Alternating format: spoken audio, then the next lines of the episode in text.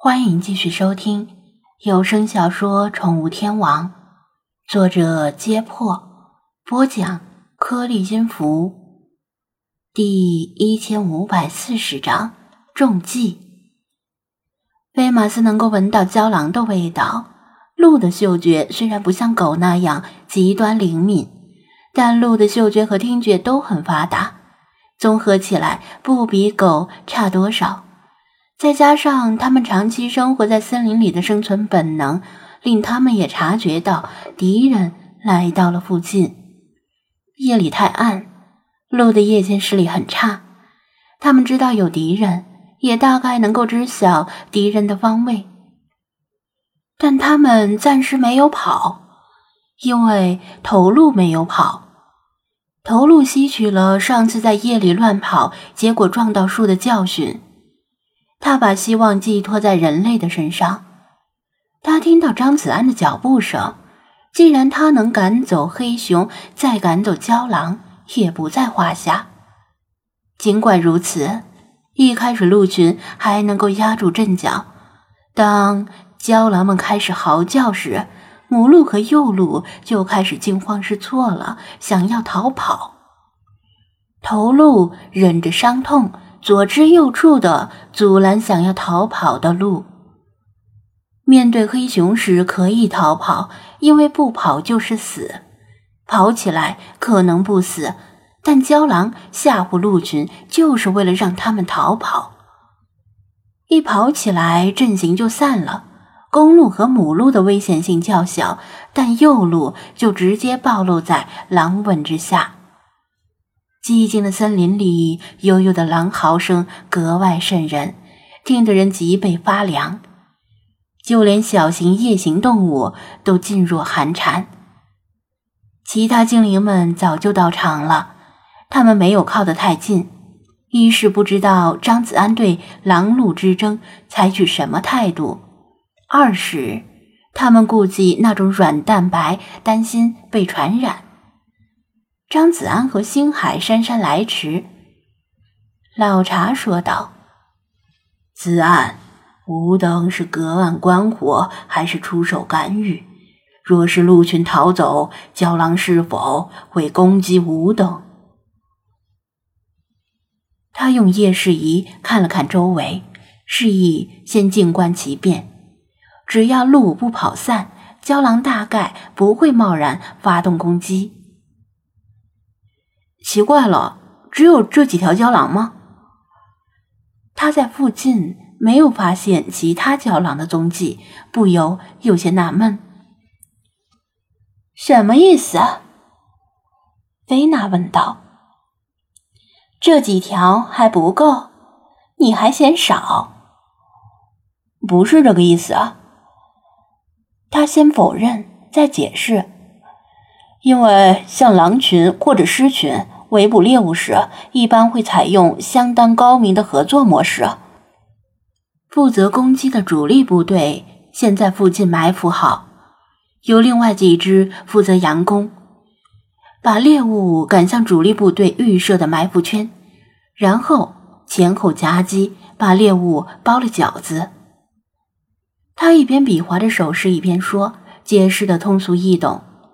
弗拉基米尔赞叹道：“看不出来，他们还会自发采用这种简朴而高效的战术啊！人民群众的智慧是无穷的，所以我才纳闷儿，狼群和狮群尚且如此，对环境适应能力更强的郊狼，没有理由不采用类似的战术。”他摇着黑暗中那几对眼睛，你们看。他们只在那里嚎来嚎去，虚张声势，却似乎没有主动出击的意图。真正的攻击会是这样吗？我觉得他们就是在负责佯攻的。胶囊的主力还没有出现，依然埋伏在黑暗中。他指出其中的疑点，精灵们才恍然大悟。可不正是像他说的那样吗？这几条胶囊是在虚张声势，目的就是为了把鹿群驱赶到主力的埋伏地点。敌不动，我不动，敌欲动，我先动。弗拉基米尔频频点头。目前按兵不动方是上策，一旦动了，就着了敌人的道了。那么，胶囊的主力在哪里？这几条胶狼可能是觉得有些纳闷儿。平时只要这么嚎上几下，鹿群就吓得四散奔逃。怎么今天鹿群死活不肯离开原地呢？张子安用夜视仪大范围的扫视前方。按理说，森林地势复杂，胶狼不会埋伏的太远。否则，若是鹿群没有按他们希望的方向跑，怎么办？但他没有看到其他闪亮的眼睛，当然也可能是被树或者草丛遮住了。老茶窜到树上，居高临下，同样没有看到可疑的活动物体。难道说他高估了这群胶囊了？其实这几条胶囊就是胶囊的全部，根本没有什么负责阳功的、负责主攻的。他们只是想把鹿群惊跑而已。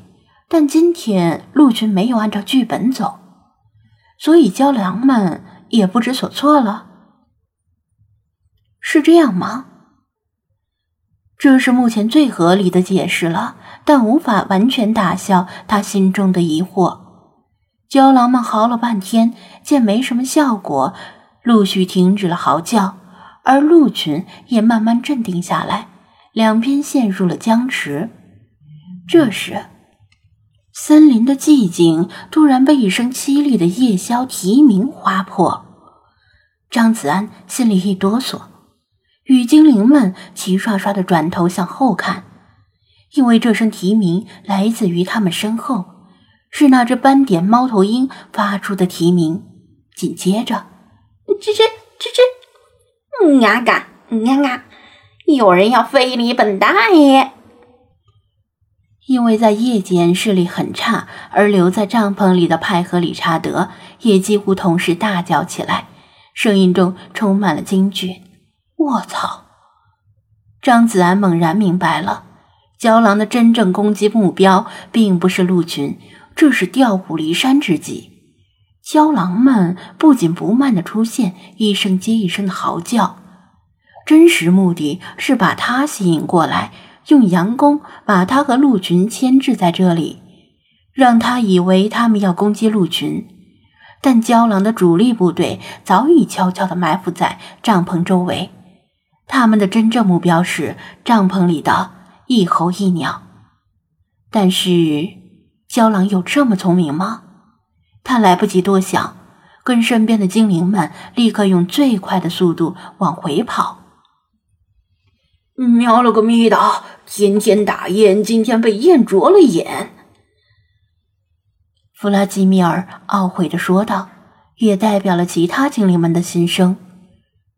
之前的黑熊令他和精灵们形成了思维定式，认为胶囊的出现也是想攻击鹿群。万万没想到，胶囊竟然把他们当做了攻击目标。还好，鹿群栖息的地方是一块空地，离依树而搭的帐篷很近，直线距离只有二十来米长的样子。精灵们先到一步。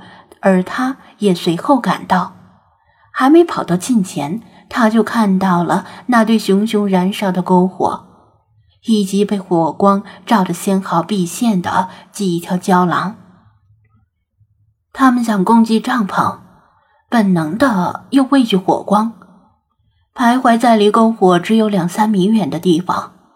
即使如此，他们也没有退缩。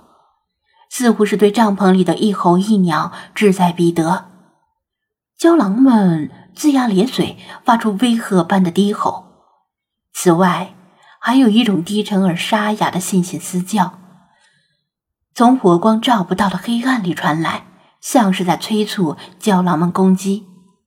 老茶是从树上窜回来的，他居高临下，目光一闪，看到那东西的背影。猛然想起了一种传说中的动物，惊呼道：“那可是贝！